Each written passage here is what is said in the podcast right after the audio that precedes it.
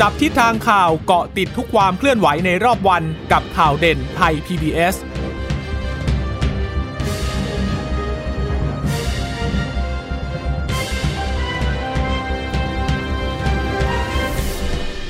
สวัสดีค่ะ สวัสดีค่ะ ต้อนรับคุณผู้ฟังสู่ข่าวเด่นไทย PBS นะคะ เราพบกันเป็นประจำทุกวันจันทร์ถึงศุกร์บ่ายๆแบบนี้ค่ะ อัปเดตข้อมูลข่าวสารที่เกิดขึ้นในรอบวัน ก่อนที่จะไป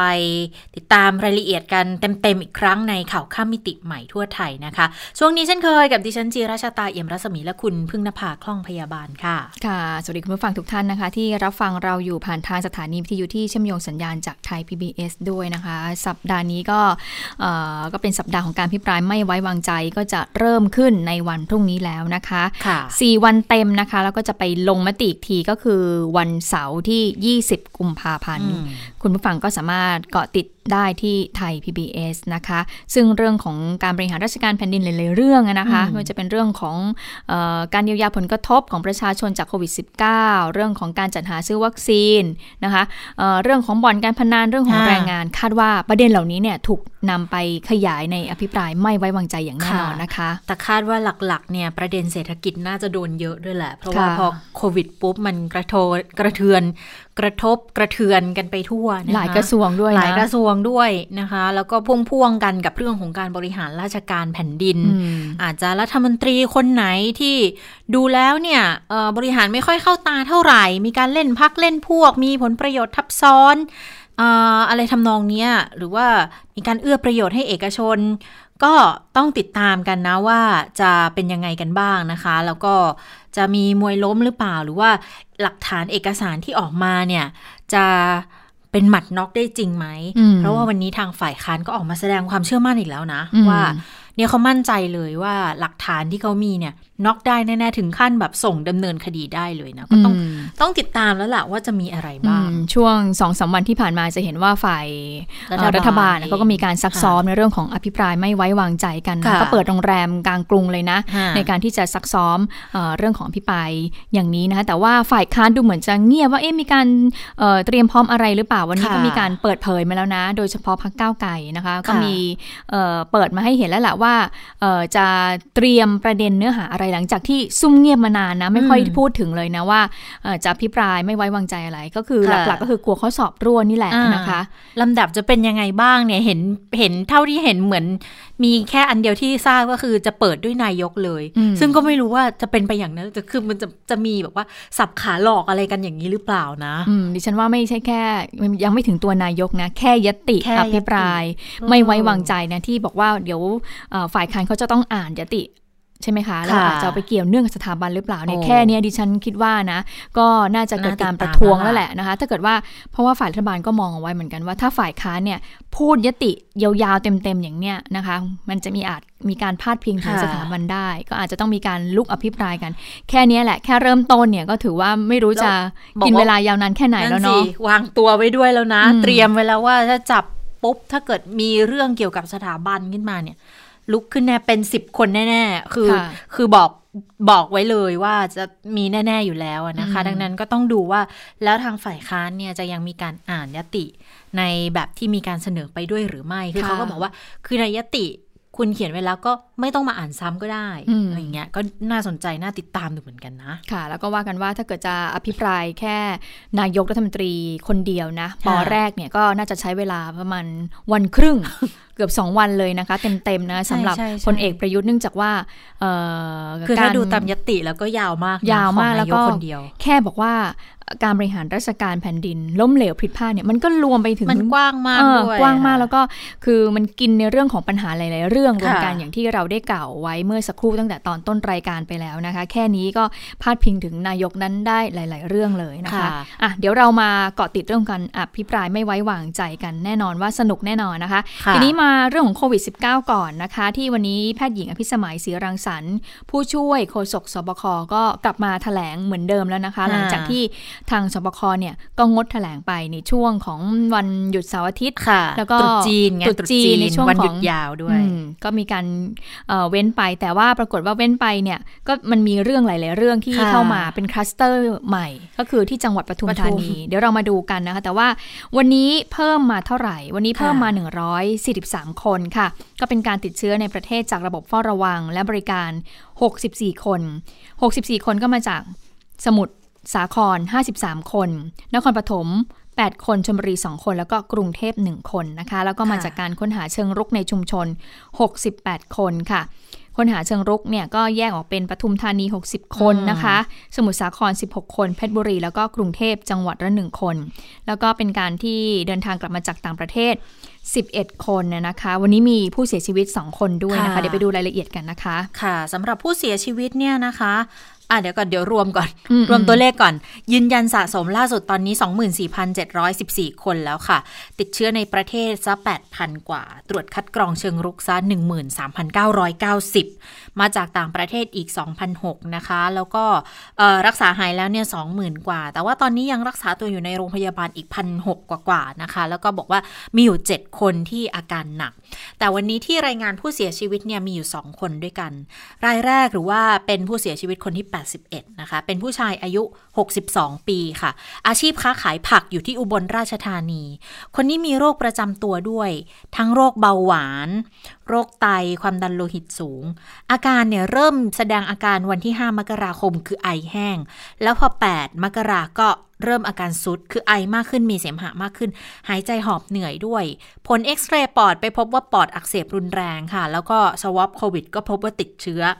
ช่วงวันที่ 10ถึง13 กุมภาก็ป่วยกันเป็นเดือนเหมือนกันนะคะ อาการก็ซุดลงอย่างรวดเร็ว แล้วก็เสียชีวิตวันที่ 14 กุมภานี้เองค่ะ ส่วนอีกคนนึงค่ะเป็นชาวจังหวัดสมุทรสาครอายุ 78 ปี ก็ไม่ได้ทำงานแล้วล่ะ อยู่ที่บ้านเป็นส่วนใหญ่ไม่ค่อยได้ไปไหนหรอก แต่ทีนี้วันที่ 16ถึง17 มกราคมที่ผ่านมาค่ะ ปรากฏว่าลูกสาว คนนี้เนี่ยมีเป็นผู้ป่วยยืนยันโควิด -19 ด้วย แต่ว่าตอนที่ไปเยี่ยมคุณพ่อก็คือไปหาพ่อตามปกติแหละไปรับประทานอาหารร่วมกัน ตอนนั้นเหมือนจะยังไม่ไม่ยืน คือไม่ทราบว่าตัวเองติดเชื้อ มีเชื้ออมก็ไปหาก็คือถ้าทราบคงไปไหนไม่ได้อยู่แล้วนะคะ ก็เลยไปหาคุณพ่อ แล้วปรากฏว่าพอหลังจากนั้นก็เอ่อวัน19ถึง20พ่อก็เริ่มมีอาการละไอแห้งเจ็บคอ22ไอมากขึ้น ก็เลยไปโรงพยาบาลแล้วไปตรวจพบเชื้อ ปอดอักเสบรุนแรงด้วย30ก็เริ่มไอมากขึ้นอืมคนนี้ต้องใส่ท่อเลยนะคะ ใส่ท่อช่วยหายใจ แล้วไปติดเชื้อในกระแสเลือดด้วย วันที่ 7 กุมภาก็อาการแย่ลงไตวายเฉียบพลันอีกความดันลดลง จนกระทั่งเสียชีวิตเมื่อวันที่ 13 ที่ผ่านมาอืมก็รวมเสียชีวิต 82 คนแล้วค่ะ ค่ะ อันนี้ก็คือแสดงให้เห็นอย่างที่ทางสบคย้ำมาโดยตลอดนะคะบอกว่าเอ่อเราคนวัยทำงานเมื่อไปเยี่ยมคุณพ่อคุณแม่แล้วก็ผู้สูงวัยที่บ้านเนี่ยต้องระมัดระวัง เพราะว่าค่ะตัวเราเนี่ยจะเป็นพาหะที่จะนำเชื้อโควิด -19 เนี่ยไปติดให้กับคนที่บ้านให้กับคนที่เรารักได้นะคะวูที่ฉันเห็นข่าวนี้ก็เลยโอ้โหค่อนข้างที่จะสะเทือนใจเออเนาะสะเทือนใจเหมือนกันเพราะอย่างเราเนี่ยก็ไปทานข้าวกับคุณพ่อคุณแม่บ่อยครั้งเนาะอืมหลังจากเอ่อทำงานมาเสาร์อาทิตย์ก็เราไปเยี่ยมเขาอะไรอย่างเงี้ยถ้าเกิดว่าเราเราก็ไม่รู้ตัวเนาะว่าเราจะนำพาเชื้อเนี่ยไปติดกับเขาหรือเปล่านั่นน่ะสิและที่สำคัญเนี่ยอย่างอย่างเคสของของของรายเนี้ยค่ะเขาบอกว่าตัวเขาเองเขาก็ไม่รู้ด้วยใช่ว่าเขาติคืดอวันที่เชื้อเป็นเขาก็ไม่รู้ไงว่าเพราะเขาว่าติดเชื้อโควิด -19 เนี่ยระยะแรกเนี่ยไม่มีอาการเลยค่ะ จะมารู้อีกทีนี่ก็คือเอ่อติดเชื้อไปแล้วเนี่ยนะคะ ทีนี้นอกจากนี้แพทย์หญิงอภิสมัยก็ยังพูดอีกนะคะ บอกว่าในพื้นที่ในกรุงเทพเนี่ยต้องมีการติดตามอย่างใกล้ชิด กรณีที่เชื่อมโยงกับหอพักจุฬานะคะอืมซึ่งก็มีผู้สัมผัสเสี่ยงสูง ผู้สัมผัสเสี่ยงที่ผ่านการคัดกรองไปแล้วนะคะเกือบ 900 กว่าคนเนี่ยก็พบผู้ติดเชื้อ 20 คน ส่วนพื้นที่ใกล้เคียงมีการคัดกรองไปแล้ว 343 คนไม่พบผู้ติดเชื้อเพิ่มเติมก็ยังอยู่ระหว่างการรอตรวจผลอีกประมาณ 100 คนค่ะค่ะ ส่วนที่จังหวัดปทุมธานีนะคะที่มีการติดเชื้อเนี่ยนะคะ คุณหมอบอกว่ามีการติดเชื้อครั้งแรกเนี่ยก็คือในช่วง 4 ถึงวันที่ 13 มกราคม ก็จากปทุมเนี่ยตรงมันเนี้ยเคสที่ปทุมก็มีการอ่าเชื่อมโยง จากจังหวัดสมุทรสาคร มีการคัดกรองไปแล้ว 3,000 กว่าคน พบผู้ติดเชื้อ 45 คน หลังจากนั้นตลาดก็กลับมาเปิดให้บริการตามปกติ คือในวันที่ 16 มกราคม จนกระทั่ง 30 มกราคม ก็พบผู้ติดเชื้อรายแรก เป็นหญิงชาวเมียนมา มีอาการจมูกไม่ได้กลิ่นมินลิ้นไม่รับรสแล้วก็เขารับการตรวจเมื่อวันที่ 6 กุมภาพันธ์แล้วก็รู้ผลว่าติดเชื้อนะคะ ซึ่งทุกภาคส่วนที่เกี่ยวข้องก็ได้ช่วยกันตรวจคัดกรองในตลาดพรพัฒน์ไป 1,333 คน ก็พบผู้ติดเชื้อ 175 คนก็คิดเป็นร้อยละ 13.13 เลยนะคะค่ะและจากการสอบสวนโรคก็พบว่าผู้ติดเชื้อเนี่ยอยู่บริเวณกลางตลาดค่ะค่ะ ซึ่งจากการวิเคราะห์ก็พบว่าถึงแม้ตลาดเนี่ยจะอยู่ในพื้นที่โล่งแจ้งโอ้แต่ว่า เป็นเพดานเตี้ยไงอากาศไม่ค่อยถ่ายเทเท่าไหร่นักนะคะ และช่วงที่อากาศร้อนๆเนี่ยพ่อค้าแม่ค้าที่อยู่ในตลาดเนี่ยเขาก็ไม่ได้อ่าเขาไม่ได้ใส่ใส่หน้าแมกากสกัน เออ ก็ก็เป็นการพบเชื้อก็จะเห็นว่าก็ เชื้อนี่ก็เลยแพร่กระจายไปใกล้ๆเคียงในจังหวัดใกล้เคียงก็คือเพชรบุรีอยุธยากรุงเทพนครนายกเป็นต้นค่ะ ค่ะ ก็กลายเป็นคลัสเตอร์ใหญ่ขึ้นมาเลยนะ 60 กว่าคนในคราวเดียวที่มีการตรวจคัดกรองเพิ่มเติมขึ้นเนี่ยนะคะ อันนี้ก็เลยต้องติดตามกันอย่างใกล้ชิดแล้วว่า เพราะว่ายังไปพบบอกว่ามันมีความหละหลวม เพราะว่าปกติเนี่ยแม่ค้าหลาย ๆ คนเขาก็ตะเวนขายอะค่ะเขาไม่ได้ยิ่งตลาดนัดอย่างเงี้ยเขาจะตระเวนจากที่นี่ไปขายที่นี่ตามที่อืมมีการเปิดขายเนี่ยแม่ค้าเจ้าหนึ่งเขาไม่ได้ขายตใช่ลาดเขาที่ไม่ได้เดียวขายแล้วตลาดที่เดียวคือคือไม่ใช่ลักษณะตลาดสดที่มีแผงแล้วเช่าแผงไงค่ะถ้าเป็นตลาดนัดอะเขาก็แบบเดี๋ยวขายวันนี้ขายตลาดนี้เดี๋ยวอีกวันไปขายตลาดนี้ หรือกระทั่งแม่ค้าตลาดสดเขาก็อาจจะไปรับของมาจากหลายที่ไงรับจากต้นทางแล้วมาขายอะไรอย่างเงี้ยค่ะ แล้วก็เลยพบว่าเนี่ยมีความหละหลวมเรื่องการระบุตัวตนแม่ค้าที่เขาจะเดินทางไปค้าขายในหลายจังหวัดนะนะคะ ส่วนที่ตากเองก็ไปเจอผู้ติดเชื้อรายแรกที่เป็นพยาบาลแล้วด้วยอืมก็อันคาดนี้เป็นว่าเคสก่อนหน้านี้ใช่น่าจะติดเชื้อมาจากผู้สูงอายุรายหนึ่งที่เข้ามาใช้บริการตั้งแต่ 30 มกราคมแล้วปรากฏว่า มีคนในครอบครัวติดเชื้ออีก 10 คนค่ะนะคะอันนี้ก็เลยเป็นเป็นอีกเคสหนึ่งที่ตากก็ยังคงต้องติดตามอยู่ ทีนี้จะมีอยู่กรณีหนึ่งที่มีการให้ข่าวมาแล้วนะคะ ยืนยันแล้วว่าพบผู้ติดเชื้อโควิด -19 สายพันธุ์แอฟริกา ที่เป็นสายพันธุ์กลายพันธุ์เนี่ยนะในประเทศไทย คือก่อนหน้าเนี้ยเราเจอเออสายพันธุ์จากอังกฤษมาแล้ว คือจะเป็นครอบครัวที่มาจากอังกฤษอะค่ะแต่ว่าอยู่ในสเตจแต่อยู่ในสเต t ควอนตินกรณีนี้เหมือนกันอืมคนนี้เนี่ยเป็นแต่คนนี้เป็นคนไทย แต่เขาไป คือไปค้าขายเป็นค้าเพชรพลอยอะไปไปรับพลอยมาจากแทนซาเนีย แล้วกลับมาก็เข้าสเต t ควอนตินเนี่ยค่ะ ปรากฏว่าเขาคัดกรองแล้วไปเจอแล้วปรากฏเป็นเชื้อสายพันธุ์ใหม่ด้วย แล้วเจ้าสายพันธุ์นี้ต้องต้องติดตามเลยนะ เพราะว่าที่บอกว่าวัคซีน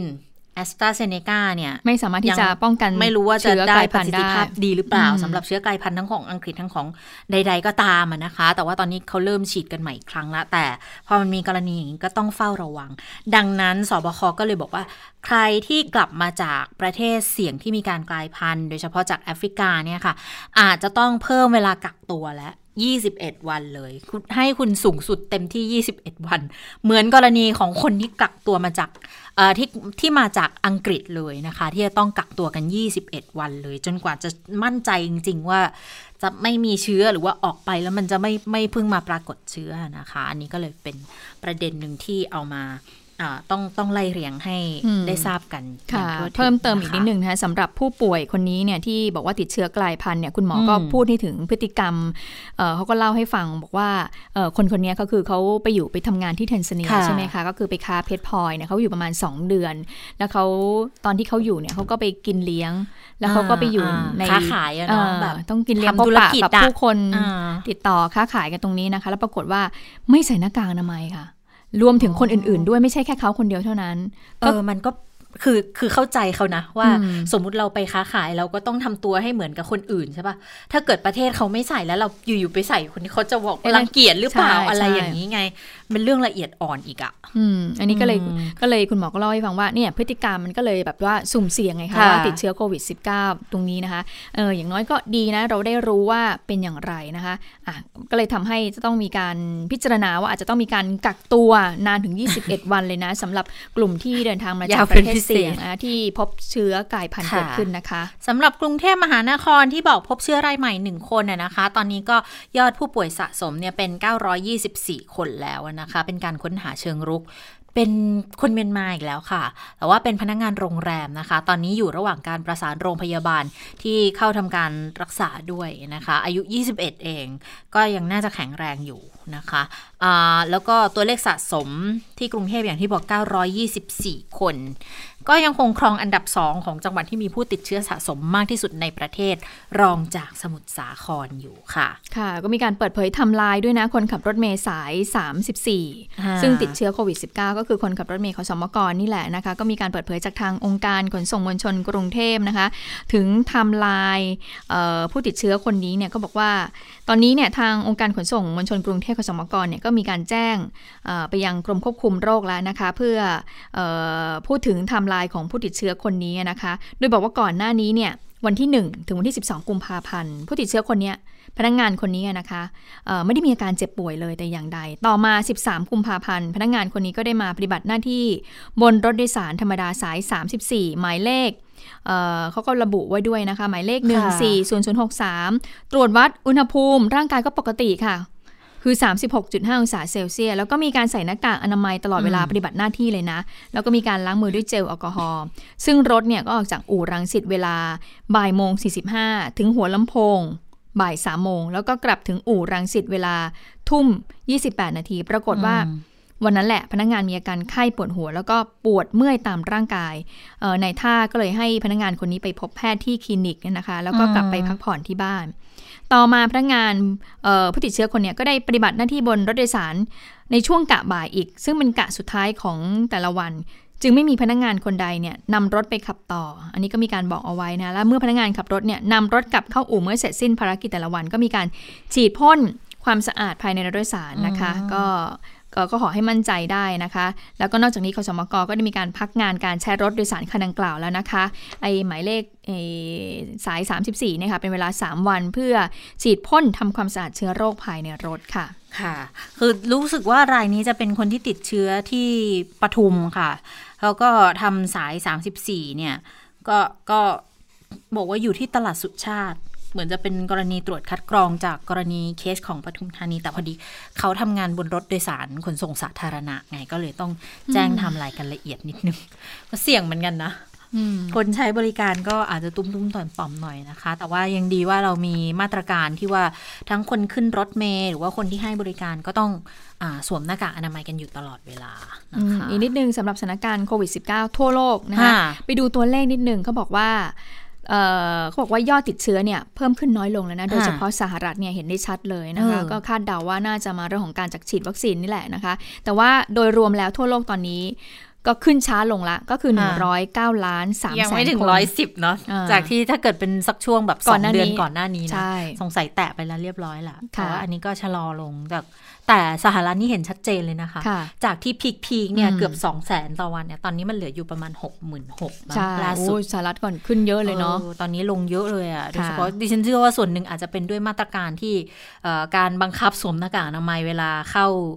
สถานที่ของทางรัฐบาล หรือว่าการเดินทางระหว่างรัฐอะไรเงี้ยแล้วก็การเร่งฉีดวัคซีนก็อาจจะเป็นส่วนส่วนที่ช่วยได้เยอะเหมือนกันค่ะ ก็เป็นสิ่งที่ทางผู้นำสหรัฐคนใหม่นั้นได้มีการพูดเอาไว้ก่อนที่จะรับตำแหน่งเป็นทางการ ก็บอกว่าเดี๋ยวจะมีมาตรการเรื่องของโควิด -19 อย่างเข้มข้นทีเดียวนะคะคะก็เลยทำให้วันนี้เนี่ยเห็นการติดเชื้อของสหรัฐเพิ่มขึ้นเนี่ยแค่ 64,000 คนเท่านั้นเอง แต่ว่าอย่างไรแล้วก็ตามค่ะทางสบคก็ยังคงดูสถานการณ์ของโลกอยู่โดยเฉพาะทางแถบยุโรปนะที่พบเรื่องของการติดเชื้อ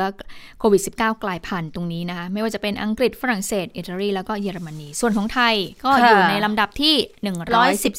114 แต่ว่าเราต้องดูตรงนี้ค่ะประเทศทางใต้ละตอนนี้จะขยับไปทางใต้ เพราะว่ามาเลเซียกับอินโดนีเซียเนี่ยก็ยังหลักพันกันอยู่ แล้วก็ทางเมียนมาเนี่ยตอนนี้บอกว่าจะเหลืออยู่ที่ 10 กว่าคนละที่มีการรายงานออกมา เมียนมานี่ไม่แน่ใจที่เขาพบผู้ติดเชื้อน้อยเพราะว่าเขาเขาคัดกรองเชิงรุกหรือเขาตรวจหาเชิงรุกเข้มข้น หรือมันอาจจะติดเยอะไปเลยจนจนจนพ้นระยะที่จะติดเยอะๆหรือเปล่า อันนี้ไม่นี่ไม่แน่ใจเหมือนกันนะคะ นโยบายเขาเออมาตรการเขาเป็นยังไงบ้าง แต่แต่ที่เริ่มฉีดวัคซีนมันอาจจะยังไม่เห็นผลขนาดนั้นนะคะ เพราะว่าเออเขายังไม่ได้ไม่ได้ฉีดเยอะขนาดนั้นค่ะ อะมาดูเรื่องของการประชุมครม วันนี้เลื่อนมาเป็นวันนี้นะปกติเนี่ยจะทุกวันอังคารใช่ไหมคะแต่ว่าเดี๋ยววันพรุ่งนี้วันอังคารเนี่ยจะประชุมสภาอภิปรายไม่ไว้วางใจ การประชุมครมก็เลยเลื่อนมาเป็นวันนี้แทนขยับมาเป็นวันนี้นะคะ วันนี้ก็มีเรื่องหลักๆนะนั่นก็คือเรื่องของมาตรการเยียวยาช่วยเหลือประชาชนโดยเฉพาะผู้ประกันตนมาตรา 33 เรารักกันนี่แหละค่ะค่ะ ซึ่งวันนี้ครมก็เคาะแล้วนะคะ ก็คือผู้มีสิทธิ์จะได้รับเงินโอนคนละ4,000 บาท ก็ลงทะเบียนนะคะ เริ่มตั้งแต่วันที่ 21 กุมภาพันธ์ ถึงวันที่ 7 มีนาคมไว้เลย เพราะฉะนั้นมาตรา 33 ใครที่อยู่ใน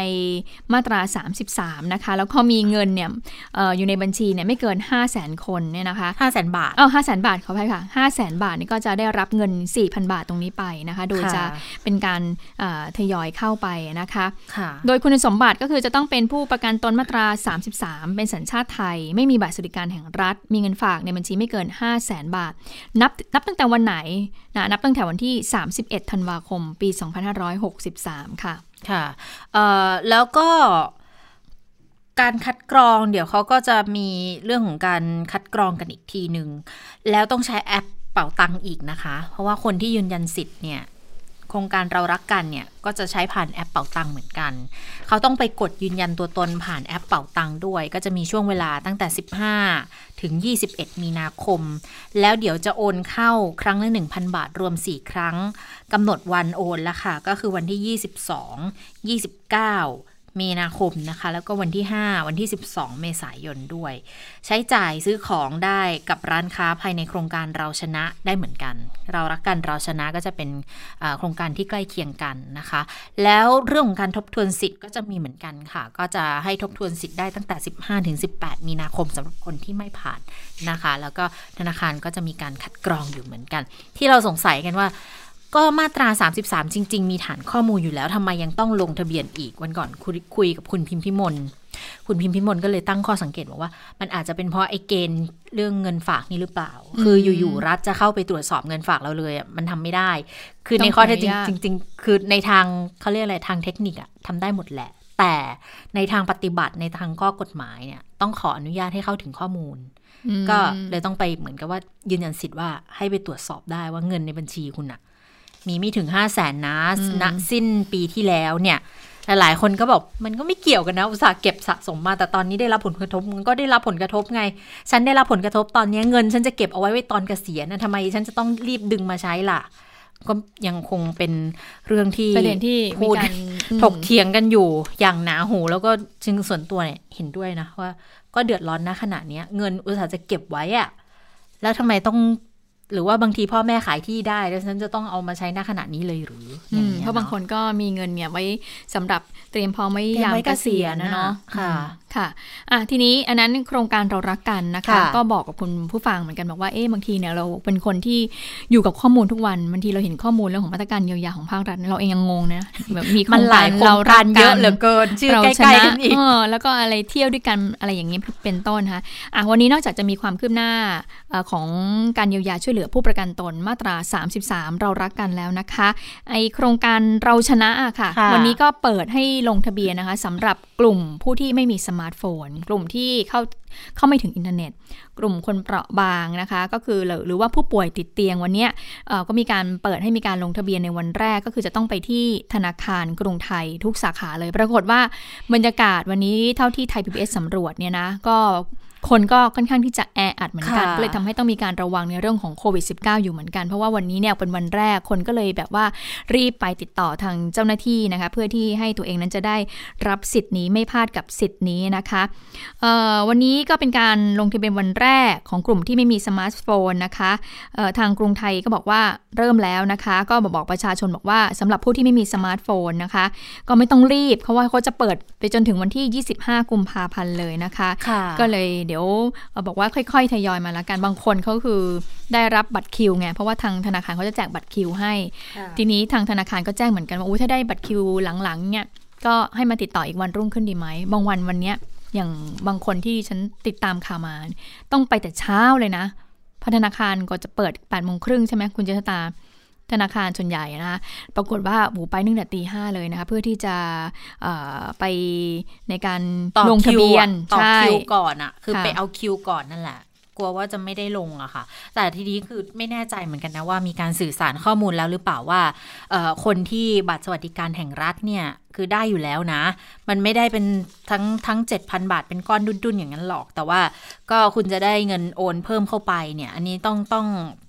คาดว่าผู้นำชุมชนหรือว่าคนที่เกี่ยวข้องหรือว่าลูกหลานเนี่ยอาจจะต้องให้ข้อมูลคุณพ่อคุณแม่ก่อนนะ บางทีบางคนไปแล้ว คืออาจจะไปแล้วเสียเปล่าก็ได้ปรากฏตัวเองมีบัตรสวัสดิการอยู่แล้วอย่างเงี้ยค่ะอืมแต่ว่าถ้าในกรณีที่ไม่มีอะไรเลยสักอย่างไม่เคยได้รับสวัสดิการอะไรเลยเนี่ย แล้วก็ไม่มีสมาร์ทโฟนด้วย อันนี้ก็ ก็สามารถไปได้อืมก็บอกว่าไปไม่ต้องใช้อะไรมากนะคะเอาบัตรอ่าประจำตัวประชาชนเดี๋ยวเจ้าหน้าที่ก็จะช่แต่ต้องเป็นบัตรแบบสมาร์ทการ์ดด้วยนะ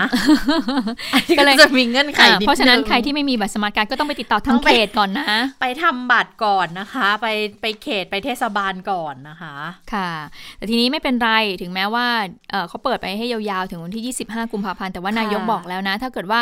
ยังลงไม่ครบนะคะ ยังมีคนที่ขาดอยู่นะคะ ถ้าไม่พอก็เดี๋ยวเดี๋ยวจะขยายเวลาให้ถ้าจำเป็นนะคะ โดยนายกก็บอกว่าเนี่ยได้บอกทางกระทรวงการคลังไปแล้วนะคะ เพราะว่านายกก็เป็นห่วงเหมือนกันนะคะ แทนที่จะแบบว่าไปแล้วก็มีความปลอดภัยออกจากบ้านทีเนี่ยปรากฏว่าเดี๋ยวจะไม่ปลอดภัยในเรื่องของโควิดไป19ซะไปเปล่ากองนะกันคะเยอะๆที่อืมธนาคารแล้วเดี๋ยวเสี่ยงโควิดอีกนะคะ แล้วส่วนใหญ่คนที่ไปเห็นมีแต่คนสูงวัยทั้งนั้นเลยนะอืมใช่ก็เป็นกลุ่มใช่เสี่ยงกันอีก ซึ่งซึ่งการที่จะไปลงแค่ที่ธนาคารรัฐแห่งเดียวเนี่ยก็มีดำริมาเหมือนกันนะว่า อาจจะเพิ่มได้ไหมอย่างธนาคารพาณิชย์อื่นของรัฐเนี่ยมาร่วมลงทะเบียนได้ไหมคะ อันนี้คนอาคมเติมพิยาภัยศิษย์ รัฐมนตรีว่าการกระทรวงการคลังก็บอกเหมือนกันบอกว่าอืมเดี๋ยวอาจจะต้องหารือกับทางสำนักงานเศรษฐกิจการคลังก่อนค่ะ เพื่อพิจารณาว่าจะให้ธนาคารพาณิชย์แห่งรัฐของรัฐแห่งอื่นๆเนี่ยมาร่วมรับลงทะเบียนให้ได้ไหมสำหรับกลุ่มที่เขาไม่มีสมาร์ทโฟน เพราะปรากฏว่าเขาแห่กันไปที่ธนาคารกรุงไทยกันเยอะมากเลย เดี๋ยวก็ต้องหารือก่อนตอนนี้ยังยังตอบไม่ได้ยังไม่สามารถฟันธงได้เลย ส่วนที่มีข้อซักถามบอกว่า ประชาชนที่ไม่มีสมาร์ทโฟนเนี่ยมีจำนวนเท่าไหร่ ก็ยังไม่มีข้อมูลค่ะ ก็ต้องยืนยันว่าคลังยังไม่มีข้อมูลตรงนี้เนาะก็ต้องรอให้การลงทะเบียนเสร็จสิ้นก่อนนะคะ ก็เอ่อเบื้องต้น 15-25 แต่อาจจะขยายเพิ่มนะคะ แล้วนอกจากธนาคารกรุงไทยเขาจะมีจุดรับบริการเคลื่อนที่อีก 700 กว่าแห่ง วันนี้ดิฉันเห็นเห็นรูปที่ธนาคารกรุงไทย บางสาขาเนี่ยเขามีติดป้ายบอกเหมือนกันว่ามีลงทะเบียน ตรงจุดไหนเพิ่มเติมได้อีกอะไรอย่างเงี้ยนะคะ ส่วนใหญ่ก็จะเป็นเหมือนประมาณสำนักงานเขตอะไรอย่างเงี้ยที่จะไปลงทะเบียนได้ด้วยแต่ คือไม่แน่ใจว่าสำนักงานเขตที่ต้องต้องมีแบบสาขาของธนาคารกรุงไทยอยู่ด้วยหรือเปล่า อันนี้ไม่ไม่ไม่แน่ใจเหมือนกันว่ายังไงนะอืมแต่ดิฉันพูดเลยปกปกติแล้วนะคะ ถ้าไม่มีเรื่องของการลงทะเบียนเนี่ยเอ่อปกติเนี่ยการติดต่อธนาคารก็เป็นเรื่องที่ต้องใช้เวลาอยู่เหมือนกันนะคะ ใช่ใช่ไหมโดยเฉพาะธนาคารของรัฐเนี่ยนะคะค่ะอะทีนี้เอ่อ ก็มีเพิ่มเติมนิดนึงสำหรับ โครงการเราชนะนี่แหละนะคะค่ะสำหรับผู้ที่ไม่ประสงค์จะรับเงินตรงส่วนนี้นะคะ ในเว็บไซต์เขาบอกว่าเราชนะมีการเพิ่มปุ่มด้วยนะ เพิ่มปุ่มอ่าสละสิทธิ์ เพื่อให้สำหรับผู้ที่ไม่ต้องการรับสิทธิ์นะคะ ก็ก็บอกเอาไว้บอกว่าก็เป็นมาตรการหนึ่งนะคะสำหรับเราชนะเนี่ยเป็นมาตรการสำหรับผู้ที่มีรายได้น้อย เกษตรกร อาชีพอิสระบัตรสวัสดิการแห่งรัฐ ผู้ที่ได้รับสิทธิ์คนละครึ่งใช่ไหมคะอ่าอันนี้เขาก็เลยบอกว่าเดี๋ยวเขาจะมีเพิ่มปุ่มอันนี้เข้ามานะครับ ปุ่มนี้จะเป็นสีชมพูอ่าให้กดสละสิทกลุ่ธิ์มค่ะสละสิทธิ์ใช่แล้วก็ให้กรอกหมายเลขประจำตัวประชาชน 13 หลักเข้าไป กรอกชื่อนามสกุล วันเดือนปีเกิด แล้วก็คลิกขอสละสิทธิ์เข้าร่วมโครงการเราชนะนะคะ ซึ่งถ้าเกิดหากคุณผู้ฟังท่านใดต้องการจะสละสิทธิ์แล้วก็มองว่าเอ่อเงินตรงส่วนเนี้ยถ้าอยู่กับคนอื่นน่าจะเป็นประโยชน์มากกว่า ก็สามารถที่จะกดปุ่มตรงนี้ได้ค่ะ ค่ะ แล้วเขาก็เตือนด้วยนะสำหรับกลุ่มที่ไม่มีสิทธิ์ข้าราชการ พนักงานรัฐ หรือว่าลูกจ้างชั่วคราวของรัฐนะคะ กลุ่มนี้เนี่ยไม่มีสิทธิ์ ดังนั้นลงทะเบียนไม่ได้นะ แล้วถ้าเกิดใครลงสมมุติว่าใครเนี่ยได้ตังค์มาแล้วเนี่ยก็ระวังว่าถ้าเกิดมีการไล่ตรวจสอบสิทธิ์ย้อนหลังเนี่ยจะถูกเรียกเงินคืนนะคะ ก็สามารถที่จะกดสละสิทธิ์ได้เหมือนกันค่ะค่ะ เอาไปเรื่องของอภิปรายอภิปรายกันไหมอภิปรายค่ะการอภิปรายนะคะเอ่อเริ่มต้นก็เรื่องของ ยติกันหน่อย อภิปรายไม่ไว้วางใจ หลังจากที่เมื่อสัปดาห์ที่ผ่านมาก็เอ๊มีการจะถึงอภิปรายอยู่แล้วแต่อยู่ดีๆเนี่ยคุณไพบูลนิติตะวันก็บอกว่าเนี่ยจะเสนอไปแล้วนะคะ ก็ให้ทางสภาเนี่ยพิจารณาดูในที่จะให้บรรจุวาระนะคะ โดยมองว่าน่าจะส่งให้สารรัฐมนูญเนี่ยตีความว่ายติอภิปรายไม่ไว้วางใจของฝ่ายค้านเนี่ยขัดต่อกฎหมาย ขัดต่อรัฐธรรมนูญหรือไม่ แต่ว่าสุดท้ายแล้วนะคะเมื่อวันศุกร์ที่ผ่านมานี่เองก็บอกว่าเดี๋ยวมติอันเนี้ย ยังอยู่นะ แต่ว่าแขวนไว้ก่อนก็คือว่าเอ่ออาการอภิปรายเนี่ยเหมือนกับทางวิปรัฐบาลเขาคุยกันละว่ายังไงอะก็การอภิปรายก็คงจะต้องดำเนินต่อไป แต่ทีนี้ไอ้ยติเนี้ยก่อนหน้านี้ก็มีการท้วงติงมาจากทางฝากฝั่งของรัฐบาลแล้วว่าเอะเป็นการพาดพิงถึงสถาบันหรือเปล่านะคะ ก็กลัวว่าเดี๋ยวเกิดว่ามีการพูดชื่อยตินี้เต็มๆมาอาจจะมีปัญหาหรือเปล่า และในระหว่างการพิปรายเนี่ยถ้าเกิด ถ้าเกิดหากว่าทางผู้อภิปรายฝ่ายค้านเนี่ยมีการพูดแล้วก็ไปพาดพิงมันจะมันจะยุ่งนะอาจจะถูกการฟ้องร้องได้นะคะ เรื่องนี้คุณชวงหลีกภัยประธานสภาผู้แทนราษฎรนะคะ ก็มีการพูดถึงยตินี้บอกบอกว่า หลังจากที่มีความกังวลในเรื่องของสถาบันนะคะ เมื่อยติเราพิจารณาว่าชอบแล้วนะคะ ก็ให้อภิปรายไปตามยติ จะออกนอกยติไม่ได้ ส่วนที่เกี่ยวข้องกับสถาบันนั้นก็ใช้ได้เท่าที่เขียนเอาไว้นะ แล้วคุณชวนก็บอกว่าไม่ได้กังวล แล้วก็เชื่อว่าสมาชิกทุกคนเนี่ยก็รู้ว่าอะไรควรไม่ควรอะไรที่ควรพูดไม่ควรพูด ใครที่ออกนอกกติกาพฤติกรรมเหล่านี้เนี่ยประชาชนก็จับตาดูอยู่นะ ไปฟังเสียงของคุณชวนเรื่องของไม่กังวลใจยติอภิปรายกันค่ะ ก็ไม่กังวลนะให้สิทธิ์เขาใช้สิทธิ์ตามข้อบังคับมันมีอยู่แล้วครับ ที่ผมเรียนไว้ตลอดว่า เมื่อยตินั้นเราวินิจฉัยว่าชอบแล้ว ก็อภิปรายไปตามยติได้ แต่ออกนอกยติไม่ได้ถ้อยคำที่เกี่ยวข้องกับสถาบันมหากษัตริย์ก็ใช้ได้ตามที่เขียนยติไว้เท่านั้นครับท่านก็ไม่ได้กังวลอะไร แล้วผมเชื่อว่าสมาชิกส่วนใหญ่ก็รู้ว่าอะไรควรอะไรไม่ควร ใครที่ออกนอกกติกาพฤติกรรมเหล่านั้นประชาชนก็จับตาดู จะมีผลต่อเขาโดยตรงนะฮะมันสภา ประธานก็จะคุมในสภาข้างนอกนี้ประชาชนก็คุมโดยปริยายอยู่ด้วยมันพฤติกรรมคนใดที่ไม่ถูกต้องเนี่ยประชาชนก็ควรลงโทษเอง ค่ะ คุณชวนบอกด้วยว่า ยติสามารถอ่านได้ แต่ถึงไม่อ่านก็เป็นยติอยู่แล้วนะคะ เพราะว่ามีการยื่นไปแล้วนะคะ ทุกอย่างเนี่ยมีกติกาข้อบังคับอยู่ แล้วก็มองว่าการประท้วงเนี่ยมีบ้างเป็นเรื่องธรรมดา แต่ไม่ใช่เรื่องที่น่าวิตก แล้วก็คิดว่าคงไม่มีการประท้วงกันอย่างรุนแรง จนไม่สามารถที่จะเดินหน้าอภิปรายไม่ไว้วางใจ แต่ก็ไม่แน่นะคะคุณค่ะไม่รู้เหมือนกัน เพราะว่าเขาก็ทางทางฝ่ายอของรัฐบาลเองเนี่ยก็เห็นบอกว่าเตรียมเตรียมคนไว้แล้วเหมือนกัน ว่าจะให้ลุกขึ้นมาประท้วงในกรณีที่มีการพูดถึงยตินี้อีกนะคะ แล้วก็คนที่อาจจะเป็นสายล่อฟ้าอีกหน่อยเงี้ยอย่างคุณศิระเจนจาคะเองวันนี้ก็ก็ไม่ทิ้งลายนะคะ วันนี้เข้าสภามาโชว์แหนบถอนผมสองอัน บอกว่าจะเอามาขออนุญาตประธานสภา เอาเข้าไปในที่ประชุมวันที่ 16 นะคะ จะเอาไปมอบให้กับคุณสมพงษ์อมรวิวัฒสสเพื่อไทย ในฐานะผู้นำฝ่ายค้าน เพราะว่าคุณสมพงษ์ไม่ยอมทบทวนยติอภิปรายที่เกี่ยวข้องกับสถาบัน ถ้าพูดถึงเนี่ย จะเอาแหนบไปถอนในสมพงษ์ทันที ก็เป็นนัยยะว่าจะถอนงอกนะ เพราะถือว่าเป็นการตรบัดสัตว์ เป็นผู้นำฝ่ายค้านยังทำได้แบบนี้นะคะ ไปฟังเสียงของคุณศิระกันนิดหนึ่งค่ะ ท่านยืนยตินะครับ ให้มีการจับยุ่งสถาบันเราสถาบันเข้ามายุ่งกับการเมืองเนี่ยนะครับ แล้วผมผมจะปกป้องสถาบันนะครับ แล้วก็จะเดินเข้าไปถอนออก ท่านผู้นำฝ่ายค้านในสภาพรุ่งนี้ครับเอาอะไรนะแหนบถอนผมออกเอาแหนบอะไรแหนบถอนผมไปถอนผมใครผู้นำฝ่ายค้านคุณศิระเตรียมจะขออนุญาตนำแหนบถอนผมนะคะเข้าเข้าสู่ที่ประชุมสภาได้ได้ไหมถ้าเป็นอาวุธก็ไม่ได้ถือว่าเป็นอาวุธไหมคะแหนบไม่ทำกันเออแหนบเป็นอาวุธไหมคะ แล้วแต่ว่าเราจะใช้ยังไงนะคะคือแหนบแหนบมันมีอยู่สองแบบเหมือนกันนะ แบบแบบหัวตัดกับแบบที่เป็นปลายแหลมๆเนาะไม่รู้เราไม่เห็นภาพว่าใช้แบบไหนฉันเห็นแล้วก็เป็นแหนบทั่วๆไปก็ก็คือมันจะแหลมแหลมปลายแหลมนิดนึงใช่ก็ถึงบอกไงว่าถ้ามันขึ้นอยู่กับการใช้ถ้าจะใช้เป็นอาวุธใช่ไหมใช้เป็นอาวุธมันก็ได้เหมือนกันนะ ไม่รู้ว่าถ้าถ้าผ่านไอ้เครื่องตรวจจับโลหะมาได้ก็อาจจะเอาเข้าได้แหละนะก็ให้ประชาชนดูเองแล้วกันว่ามีสาระไหมนะคะสำหรับเรื่องนี้นะคะอะทีนี้มาดูการเตรียมพร้อมของฝ่ายค้านกันบ้างนะคะเขามีการเปิดเผยเ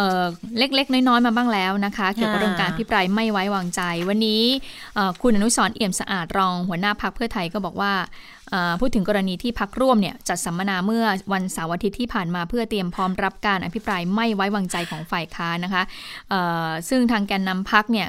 ดูเหมือนจะแสดงท่าทีมั่นอกมั่นใจนะโดยเฉพาะเรื่องของเสียงโหวตรัฐมนตรีจะออกมาเท่ากันทุกหมดทุกทุกคนเลยนะคะ คุณนุสรบอกอย่างนี้บอกว่า อย่าเพิ่งย่ามใจนะ อย่าเพิ่งไปพูดถึงเรื่องของการลงมติเลยนะคะ เพราะว่าจริง ๆ แล้วเนี่ยมีข้อมูลอะไรเด็ด ๆ อยู่นะคะ ที่ฝ่ายค้านเตรียมที่จะอภิปรายตรงส่วนนี้ไปฟังเสียงของคุณอนุสรกันค่ะ ผมเรียนว่าฝ่ายค้านครับ จะชี้ให้เห็นถึงการบริหารราชการที่ผิดพลาดล้มเหลว ชี้ให้เห็นถึงทุจริตเชิงนโยบายที่เอื้อพวกพ้องเอื้อกลุ่มทุน แสวงหาผลประโยชน์กันอย่างเป็นกระบวนการ ซึ่งเรามีหลักฐานชัดนะครับว่า มีใบเสร็จเชื่อมโยงโยงใยไปถึงใคร และหลังอภิปรายแล้วก็เตรียมยื่น ไปยังปปชเพื่อดำเนินคดีต่อไปด้วย ท่านที่เคารพครับ มือในสภาไม่เท่าศรัทธาประชาชน ใครจะผ่านหรือไม่ผ่าน รัฐมนตรีตอบตอบแล้วร่วงหรือรอด รัฐมนตรีจะได้ไปต่อหรือไม่ ประชาชนประเมินอยู่ครับ และประชาชนจับตาอยู่ ดังนั้นอย่าเพิ่งรีบร้อนไปประกาศว่าจะต้องได้คะแนนเท่ากัน เพราะว่ายังต้องมีรัฐมนตรีลุ้นว่าจะตกเก้าอี้ หรือลุ้นว่าจะติดคุกกันอยู่หลายคน และเรื่องที่ท่านวรวัตรจะได้นำเรียนต่อไปนี้ เป็นเพียงตัวอย่างนะครับ ไม่ใช่บอกข้อสอบครับ เป็นหนังตัวอย่างว่า วันนี้เป็นทีเซอร์ เดี๋ยวเต็มเต็มเนื้อหาเอกสารโยงใยหลักฐานใบเสร็จ ไปติดตามในสภา ค่ะ ก็เป็นการโยนให้กับคุณวรวัตรเอื้อ อภิญญากุลแกนนำพรรคเพื่อไทยในฐานะประธานคณะทำงาน ตู้ต้านโกงนะคะก็บอกว่าการแพร่ระบาดโควิด -19 เนี่ยก็ทำให้เอ่อประชาชนนั้นได้รับความเดือดร้อน เป็นเพราะใครล่ะ มีการรับสวยหรือเปล่า กรณีนี้เนี่ยเราได้รับข้อมูลชัดเจนมาว่ามีการจัดตั้งขบวนการเพื่อรับสวย มีการส่งสวยอย่างเป็นระบบเลยนะคะ ซึ่งมีความเชื่อมโยงถึงบิ๊กปอป่าด้วยไปฟังเสียงของคุณวรวัตรกันค่ะ ไม่น่าเชื่อครับ มีการจัดตั้งสวย เก็บสวยอย่างเป็นระบบนะครับ แม้แต่เรื่องของแรงงานต่างด้าว และนอกจากนั้นครับ ก็ไม่น่าเชื่ออีกครับว่า มีการแก้ไขกฎหมายช่วยเหลือให้การรับสวยขบวนการนำเอาแรงงานต่างด้าว เข้ามาภายในประเทศไทยง่ายขึ้นนะครับ ไม่เพียงแต่แรงงานต่างด้าวนะครับ ยาเสพติดเองเนี่ยก็เข้ามาอย่างที่ง่ายดาย แล้วท่านเชื่อไหมครับ เข้ามาแล้วคดีหายหมดเงียบหายเงียบหายอย่างที่ท่านตามเห็นนะครับ เมื่อไม่กี่วันนี้ท่านคงเห็นข่าวนะครับ ในเรื่องของการท่านสุชาติธีรสวัสดิ์ออกมาพูดถึงเรื่องของการจับยาไอซ์นะครับ 1.5 ตันนะครับ มูลค่าหลายพันล้านบาท นะครับที่เกิดขึ้นตั้งแต่ปี 62 แต่คดีเงียบหาย นี่ขณะรองพบตรนะครับออกมาทวงเองเลยครับทำไมคดีเงียบหายนะครับครั้งนั้นเนี่ยพบตรไปตรวจเองนะครับ ก็คาดว่าน่าจะ มีการติดตามผลเปล่าครับหายเป็นหนึ่งในตัวอย่างของคดีที่หายนะครับ ค่ะ ก็ต้องดูว่ามีหลักฐานมีข้อมูลอะไรที่น่าสนใจบ้างนะคะค่ะเออหวังว่าคงจะไม่เป็นมวยล้มต้มคมดูนะ น่าสนใจไหมเขาบอกว่านี่เป็นหนังตัวอย่างนะหนังตัวอย่างแล้วก็เชื่อมั่นด้วยบอกว่าอืมเอ่อข้อมูลที่ออกมาเนี่ยเอาผิดได้เลยนะ แล้วก็เรื่องของเออการที่จะให้สสมายกมือให้กับคนในขบวนการแบบนี้เนี่ย จะโอเคไหมล่ะถ้าจะยอมได้หรือไม่ ถ้าเกิดว่าเอ่อยกมือให้เขาผ่าน การอภิปรายในครั้งนี้ไป แล้วเลือกตั้งครั้งหน้าเนี่ยจะเลือกมาเป็นสสอีกหรือเปล่า ก็ขอให้ประชาชนตรวจสอบเหมือนกัน ว่าสสรักท่านจริง หรือว่ารับผลประโยชน์ แต่ที่น่าสนใจก็คือคุณวรวัตรเองก็พูดเหมือนกันบอกว่า การรับสวยเนี่ยโยงไปถึงบิ๊กปอปลาแต่บิ๊กปอปานี่มีหลายคนนะคะมีหลายคนใช่ แต่ไม่รู้ปอปลาไหน อ๋อเออคุณวรวัตรก็เลยบอกว่า ผมจะมอบให้นายแพทย์ชนน่านนำไปอภิปรายในสภาต่อไปนะสรุปเป็นแล้วข้อที่ว่าสามแล้วนะสรุปว่าอ่าบิ๊กบิ๊กปอปาและเรื่องของสวยเนี่ยค่ะตกลงใครจะเป็นคนอภิปราย นั่นน่ะสิ บอกว่าจะให้นายแพทย์ชนน่านเป็นคนอภิปรายในสภาอ๋อคุณหมอชนน่านก็เลยบอกว่าอย่างเนี้ยต้นตอการระบาดระระลอกใหม่เนี่ยค่ะก็มีการอภิปรายแน่ ๆ แหละ ให้สสหลายคนได้เห็นคล้องไปกับเราเลยว่า มีความไม่น่าไว้วางใจในสภาเกิดขึ้น มือในสภาเราอาจจะสู้ไม่ได้ แต่ส่งเรื่องเข้ากระบวนการยุติธรรม ส่งปปชด้วยจะมีสองกลุ่มค่ะหนึ่งคือกลุ่มที่พบความผิดตามข้อกล่าวหาฝ่าฝืนไม่ปฏิบัติตามจริยธรรมอย่างร้ายแรง ก็จะส่งตรวจสอบ ถ้าปปชชี้มูลก็จะส่งสารดีกาตามปกติด้วยนะคะสองก็คือกลุ่มที่ทำผิดทุจริตผิดกฎหมายแสวงหาผลประโยชน์เนี่ยจะส่งไปปปชถ้าชี้มูลก็จะส่งไปสารดีกาแผนกคดีอาญาของผู้ดำรงตำแหน่งทางการเมือง คาดว่าหลังอภิปรายจบ มีรัฐมนตรี 4-5 คนที่เข้าข่ายความผิดทั้งสองกลุ่มนี้ค่ะออาจจะไม่ใช่แค่บิ๊กปอปลาแล้วนะ ทีนี้เนี่ยถ้าเกิดมีรัฐมนตรีถึง 4-5 คนด้วยกันเนี่ยนะคะ อืมก็มีความเชื่อมโยงนะแต่ว่าบิ๊กปอปาที่ตอนนี้ที่เราชัดเจนที่เรารู้กันนะก็มี 3ปอเนาะค่ะพลเอกประยุทธ์พลเอกประวิทย์แล้วก็พลเอกอนุพงศ์นะคะอ่าซึ่งบิ๊กปอปาแรกเนี่ยก็ต้องเอ่อต้องเชื่อมโยงได้อยู่แล้วเพราะว่าเป็นผู้นำของแล้วก็เป็นหัวหน้ารัฐบาลด้วยนะคะค่ะทีนี้มาดูพักฝ่ายค้านเอ้ยพักรัฐบาลบ้างอะอ่าคุณวิรัตนะวิปรัฐบาลวันนี้ก็มีการประชุมการซักซ้อมในวันสุดท้ายแล้วล่ะก่อนที่การอภิปรายไม่ไว้วางใจเนี่ยจะเริ่มขึ้นในวันพรุ่งนี้เนี่ยแต่ว่าตอนนี้เนี่ยเอ่อ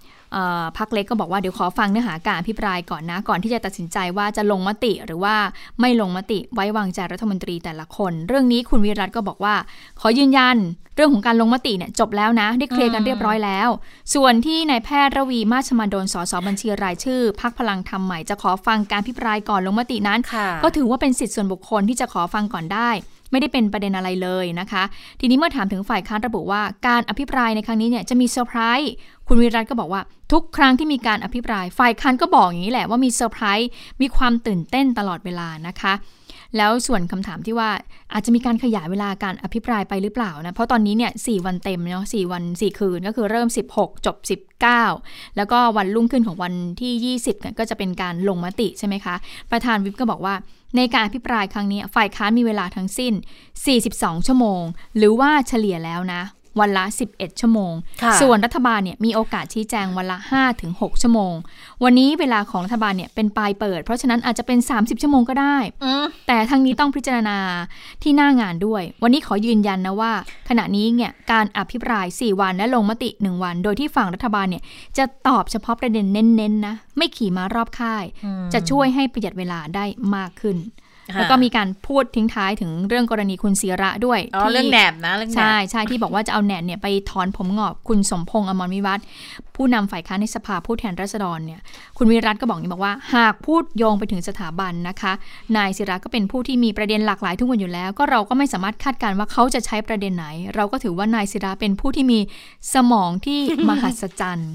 อืมก็คิดยังได้ไงคะคือสามารถ คิดประเด็นใหม่ ๆ ให้หลากหลายได้ทุกวันอืมนะคะ อ่าทีนี้เอ่อทางวิปฝ่ายค้านมั่งนะคะตะกี้วิปรัฐบาลบอกรัฐบาลอาจจะอภิปรายอ่าอะไรนะแก้ข้อกล่าวหาได้วันละห้าถึงหกชั่วโมง อาจจะสามสิบมากกว่าชั่นั้วนโมงก็ได้มากกว่านั้นเออเป็นสามสิบชั่วโมงก็ได้ นี่คุณสุทินก็พูดเหมือนกัน คุณสุทินคลังแสง วิปฝ่ายค้านก็บอกเหมือนกันบอกว่าฝ่ายค้านเนี่ยกรอบ42ชั่วโมงแน่นอนแล้วใช่ไหมแต่รัฐบาลที่เขาจะเจาะตอบชี้แจงเนี่ยเขาไม่กำหนดเวลาใช้ได้ไม่จำกัด อาจจะใช้เวลาตอบ100ชั่วโมง กี่วันหนึ่งร้อยชั่วโมง ก็ถือเป็นสิทธิ์ แต่คุณสุทินบอก แต่ควรยุติภายใน4วันค่ะ แล้วรัฐบาลควรคำนึงถึงความยุติธรรมด้วยเหมือนกัน อย่างเช่น การใช้เวลาในการประท้วงการอภิปรายเป็นต้น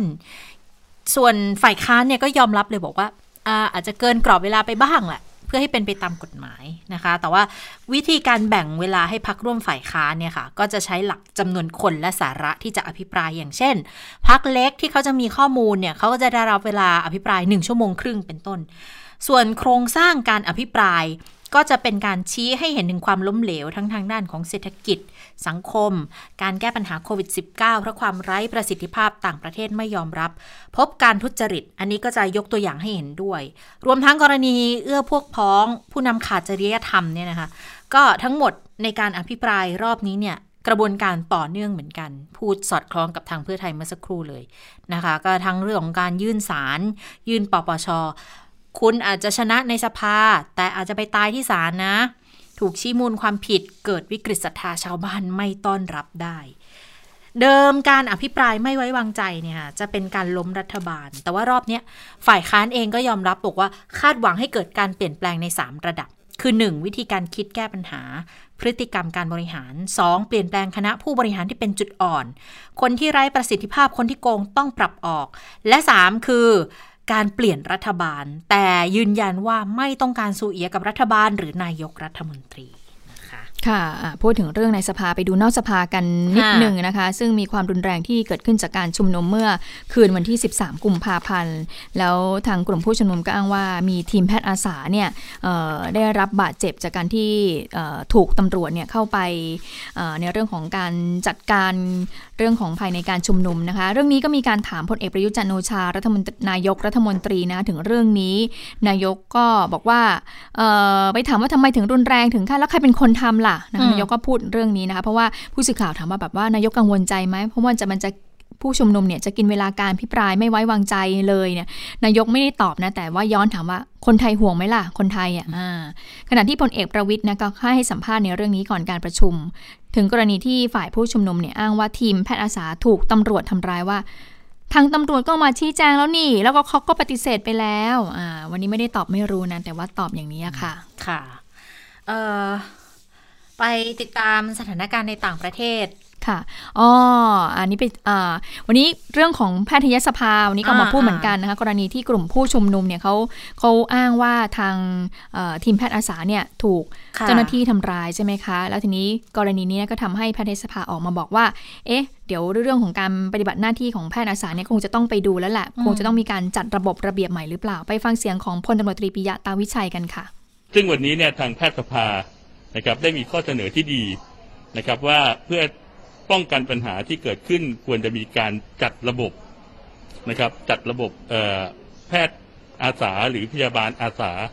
นะครับให้เป็นระบบมีการลงทะเบียนกับหน่วยงานหนึ่งหน่วยงานใดหรือกับแพทยสภาเรียบร้อยนะครับเพื่อป้องกันการแอบอ้างครับ ซึ่งทางเอ่อตำรวจก็เห็นด้วยคราวนี้ในพอเหตุการณ์จริงเนี่ยพอเกิดเหครับตุการณ์แบบนี้ขึ้นหลายครั้งเราจะเห็นว่าบางทีก็มีสื่อมวลชนก็ดีหรือเป็นใช่ครับอาสาก็ดีครับซึ่ง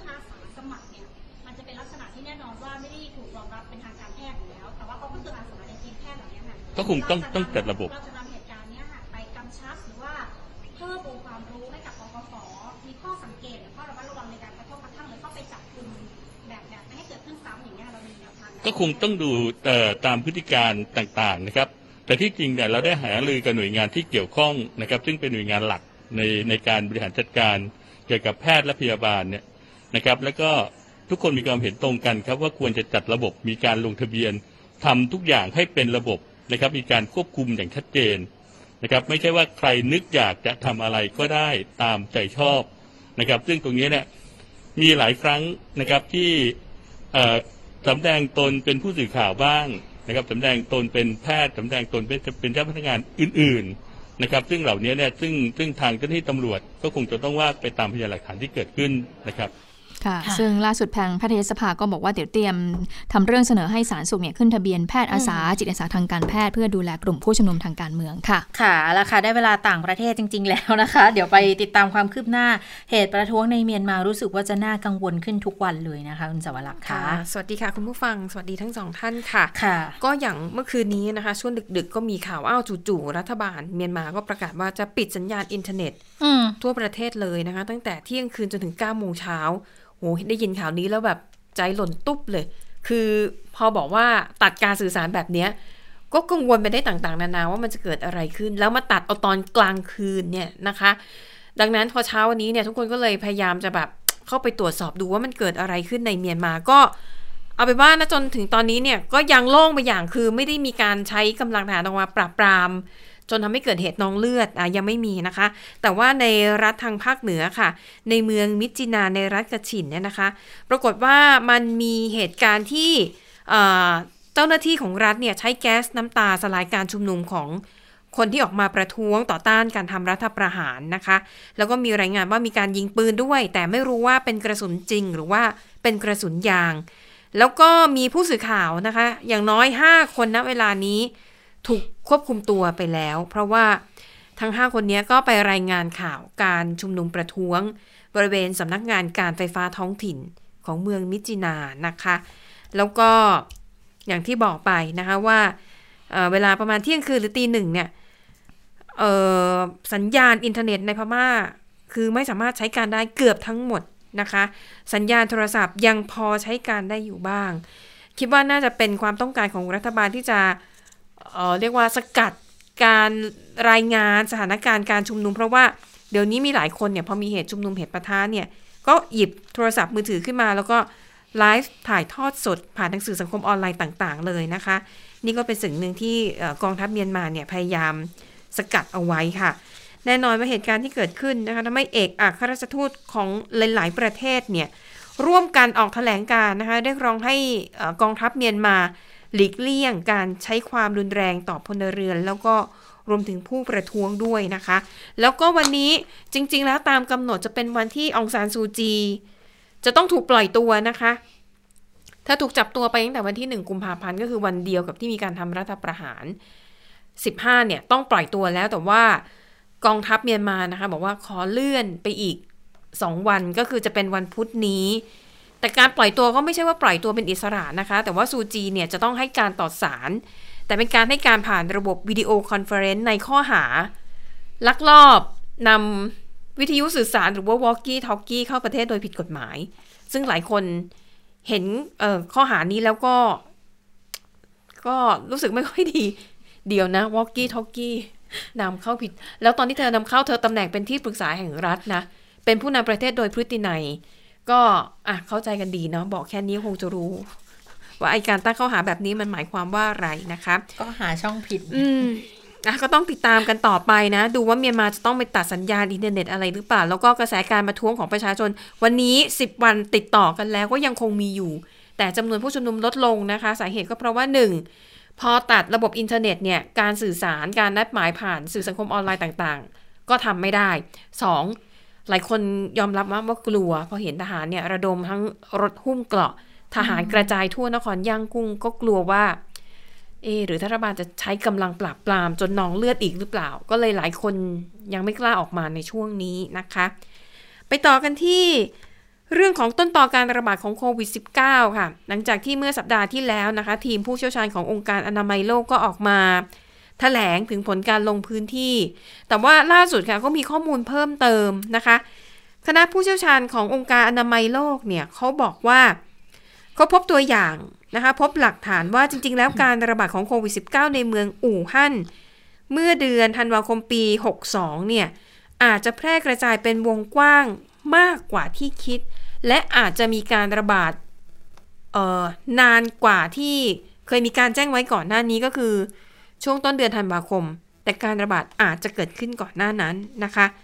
เพราะว่าการตรวจสอบเนี่ยพบตัวอย่างสารพันธุกรรม และพบว่าเชื้อโควิด -19 ในจีนตอนนั้นมีถึง 13 สายพันธุ์เลยนะคะนะคะ แล้วก็ผู้ติดเชื้อคนแรกที่มีการบันทึกอย่างเป็นทางการเมื่อวันที่ 8 ธันวาคมเนี่ย ก็คือเป็นผู้ชายนะคะ เป็นคนทำงานทั่ว ๆ ไปอายุประมาณ 40 ปี แล้วก็ไม่มีประวัติเดินทางไปต่างประเทศ แล้วก็ มีข้อมูลของผู้ติดเชื้อถึง 174 คน ทั้งในและรอบเมืองอู่ฮั่นในช่วงเวลาเดียวกันดังนั้นเนี่ยเขาบอกว่ามีความเป็นไปได้นะคะที่อาจจะมีการระบาดของไวรัสโควิด -19 ในจีนก่อนเดือนธันวาคมปี 62 เพียงแต่ว่ากว่าที่จะมีตัวเลขอย่างเป็นทางการเนี่ยพบอย่างเป็นทางการมันคือ 8 ธันวา ก็เป็นข้อมูลความเพิ่มเติมนะคะ ส่วนที่นิวซีแลนด์ค่ะ เมื่อช่วงสุดสัปดาห์ที่ผ่านมานะคะ จู่ๆก็พบการติดเชื้อในประเทศ ครั้งแรกในรอบเกือบ 6 เดือน แล้วผู้ติดเชื้อเนี่ยเป็นพ่อแม่ลูก เป็นครอบครัวเดียวกันหมดเลยนะคะ พอพบแบบนี้ปุ๊บจาซินดาอาร์เดนนายกรัฐมนตรีของนิวซีแลนด์ประกาศเดี๋ยวนั้นเลยค่ะว่า ขอปิดเมืองโอ๊กแลนด์ซึ่งเป็นเมืองที่พบผู้ติดเชื้อ ปิดเลยคือเร็วมากไม่กี่ชั่วโมง ขอปิดเบื้องต้น 3 วันก่อนเป็นอย่างน้อยโอ้โหเพราะต้องการเพราะตอนนั้นยังไม่รู้อะไรมาก แล้วเขาค่ะต้องการให้เวลากับเจ้าหน้าที่เนี่ยในการค้นหาที่มาที่ไปว่า ติดมายังไงอะไรยังไงสายพันธุ์ไหนนะคะ เห็นตอนแรกบอกว่าจะถอดหน้ากากกันได้ทั้งประเทศ วันวันทายนี่แล้วใช่ไหมค่ะเจออีกแล้ว โอ้โห ใช่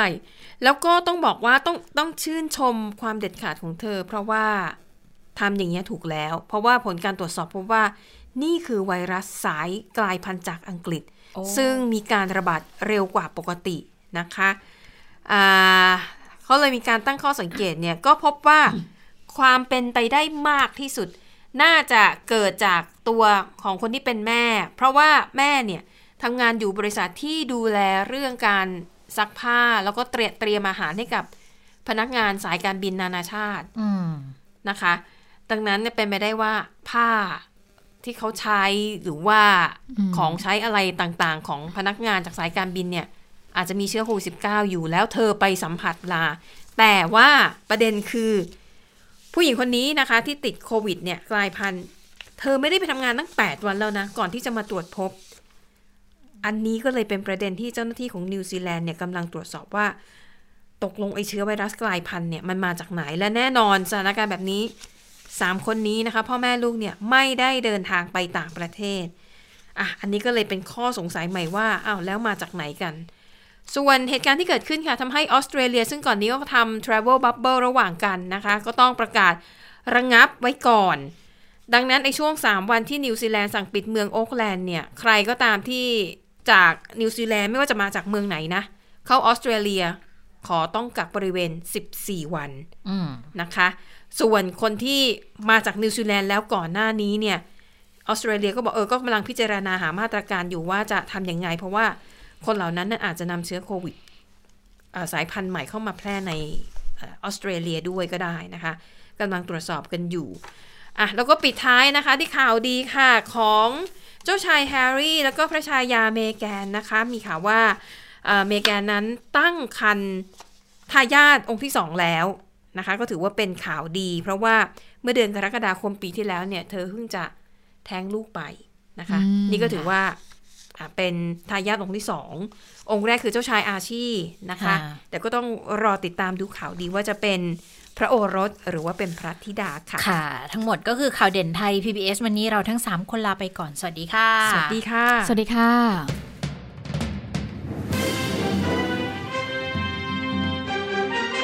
ติดตามข่าวเด่นไทย PBS ได้ทุกวันจันทร์ถึงศุกร์เวลา 15 นาฬิกา